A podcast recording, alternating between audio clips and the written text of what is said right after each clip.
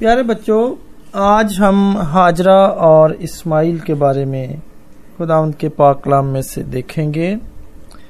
पैदाइश की किताब के सोलहवें बाब से इनका ज़िक्र शुरू होता है और यहाँ पर लिखा है कि खुदा ने अपने वादे के मुताबिक सारा पर नज़र की और खुदा के बताए हुए वक्त पर उसके यहाँ बेटा पैदा हुआ। इब्राहिम ने उसका नाम इजहाक रखा। वो बहुत खुश और खुदा के शुक्रगुजार थे कि ये वही बच्चा था जिसका खुदा ने वादा किया था। सबसे पहले उसने खेमे के गिर्द रिंगना सीखा, फिर उसने चलना सीखा और फिर बोलना भी सीख लिया। तब इब्राहिम के लिए एक ऐसा वक्त आया कि जब वो इजहाक के लिए एक शानदार तकरीब का बंदोबस्त करे। उस तकरीब का, यानी उस पार्टी का एहतमाम बहुत अच्छे तरीके से किया गया। लेकिन इस पार्टी के माहौल को खराब करने के लिए एक वाक्य पेश आया। इसमें जहाक का कोई कसूर नहीं था, बल्कि इस्माइल का कसूर था। वो अपनी माँ हाजरा के साथ खेमे में रहता था। इस्माइल इजहाक से बहुत बड़ा था। वो इजहाक से हसद करता था और उसके साथ अच्छा बर्ताव नहीं करता था। उसे तंग किया करता था। इस पार्टी में इस्माइल ने इजहाक को बहुत तंग किया। उसने इजहाक की हँसी उड़ाई, उसे मज़ाक किए और उसे तरह तरह से तंग किया। जब सारा ने इस्माइल को ऐसा करते हुए देखा तो उसने अब्राहम से कहा कि तुम इस लड़के और इसकी माँ को कहीं भेज दो। अब ये हमारे साथ नहीं रहते, नहीं रह सकते। अब ये मेरे बेटे को तंग करते हैं। इब्राहिम इस्माइल और हाजरा से भी प्यार करता था और उन्हें कहीं नहीं भेजना चाहता था।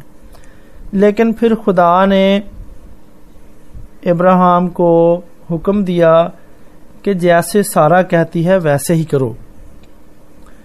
इब्राहिम ने कुछ रोटी ली और पानी की मश्क देकर इस्माइल और हाजरा को घर से रुखसत कर दिया, भेज दिया। हाजरा और इस्माइल चलते चलते बहुत दूर गर्म और रेतले सहरा में पहुँच गए। हर तरफ़ रेत ही रेत दिखाई देती थी। और वहाँ पर एक भी दरख्त नहीं था जिसके साय में वो बैठ सकते। इस कदर गर्मी थी कि उनको बहुत ज़्यादा प्यास महसूस हुई। वो इधर उधर घूमते रहे, लेकिन कोई उनकी देखभाल करने वाला नहीं था। इस्माइल बहुत थक चुका था। हाजरा ने उसे पीने के लिए पानी दिया, लेकिन मश्क में से पानी भी खत्म हो चुका था। और अब इस्माइल इस कदर थका हारा और प्यास का मारा था कि वो और नहीं चल सकता था। और वो गिर गया। हाजरा घबरा गई। उसने कुएँ या किसी नदी की तलाश में इधर उधर देखा, लेकिन उसे कहीं भी कुछ नज़र न आया। यहाँ तक कि गदले पानी का कोई गड़ा भी वहाँ ना मिला। इस्माइल गरम रेत पर लेटा प्यास और दर्द से तड़प रहा था। हाजरा को समझ न आया कि वो क्या करे। उसने अपने बच्चे को उठाया और एक झाड़ी के नीचे ले गई और वहाँ उसे लौटा दिया। उसे उम्मीद थी कि ये झाड़ी उसके बच्चे को कुछ न कुछ साया देगी। इसके सिवा वो और कुछ न कर सकती थी। इस्माइल आँखें बंद किए, वहाँ लेटा हुआ था। और वो, उसके कराहने की आवाज़ भी आहिस्ता आहिस्ता कम होती जा रही थी। यानी वो मर रहा था। और हाजरा जो कि उसकी माँ थी, वो अपने बेटे को मरते हुए ना देख सकी। और वो पानी की तलाश में इधर उधर भागने लगी। लेकिन उसे कहीं ना मिला, और वो थक हार कर रेत पर बैठ गई। और रोने लगी। उसके आँसू जलती हुई रेत पर गिरे। तब उसे एक आवाज़ आई, हाजरा, खौफ न कर। मैंने लड़के के चिल्लाने की आवाज़ सुन ली है। मैं उसकी हिफाजत करूँगा। हाजरा इस आवाज़ को बड़ी अच्छी तरह से जानती थी, क्योंकि ये आवाज़ खुदा की आवाज़ थी। उसने ये सोचते हुए कि अब सब कुछ ठीक हो जाएगा, अपने आँसू पहुँचे और इस्माइल की तरफ़ भागी। अब उसने, जब वो इस्माइल की तरफ़ भागी तो उसने एक कुआँ देखा, जिसमें चमकता हुआ साफ़ पानी था।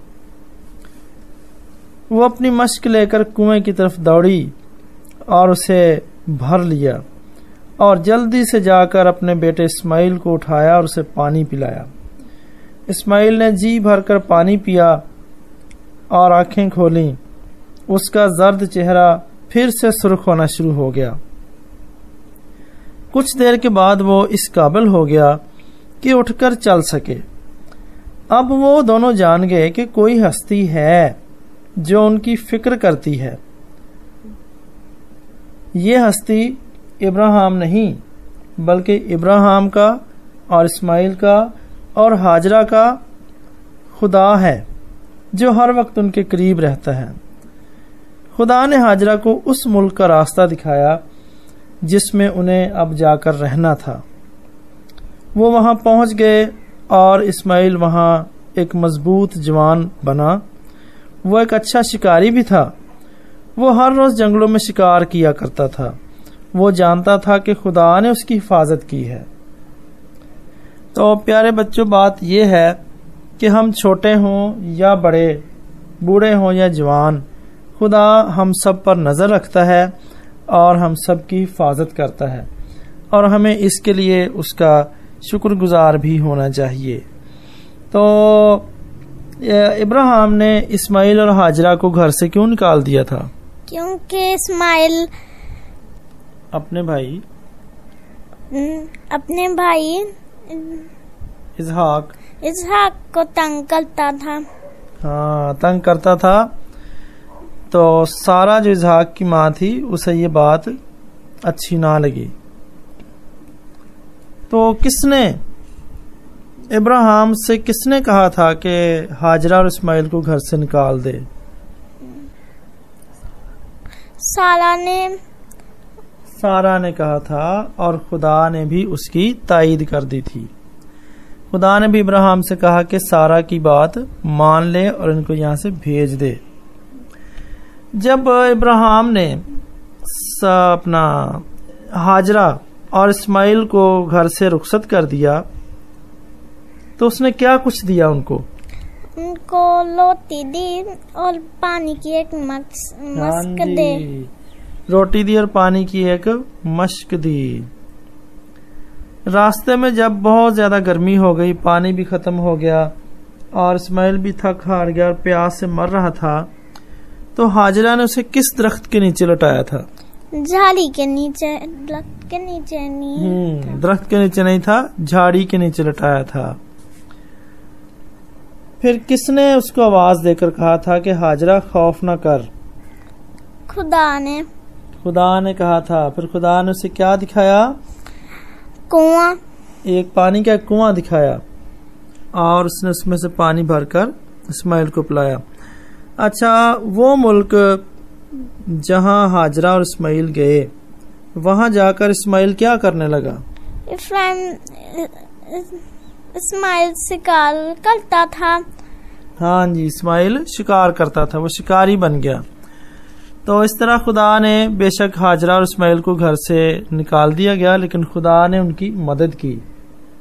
और खुदा ने हाजरा से वादा किया था कि वो उनकी हिफाजत करेगा, और खुदा ने अपना वादा पूरा किया। इसी तरह खुदा हमारे साथ भी मदद करने का वादा करता है, और खुदा हमारी भी मदद करता है। हमें खुदा पर ईमान रखना चाहिए, और हर रोज उससे दुआ मांगनी चाहिए, और उसके हुक्मों को मानना चाहिए।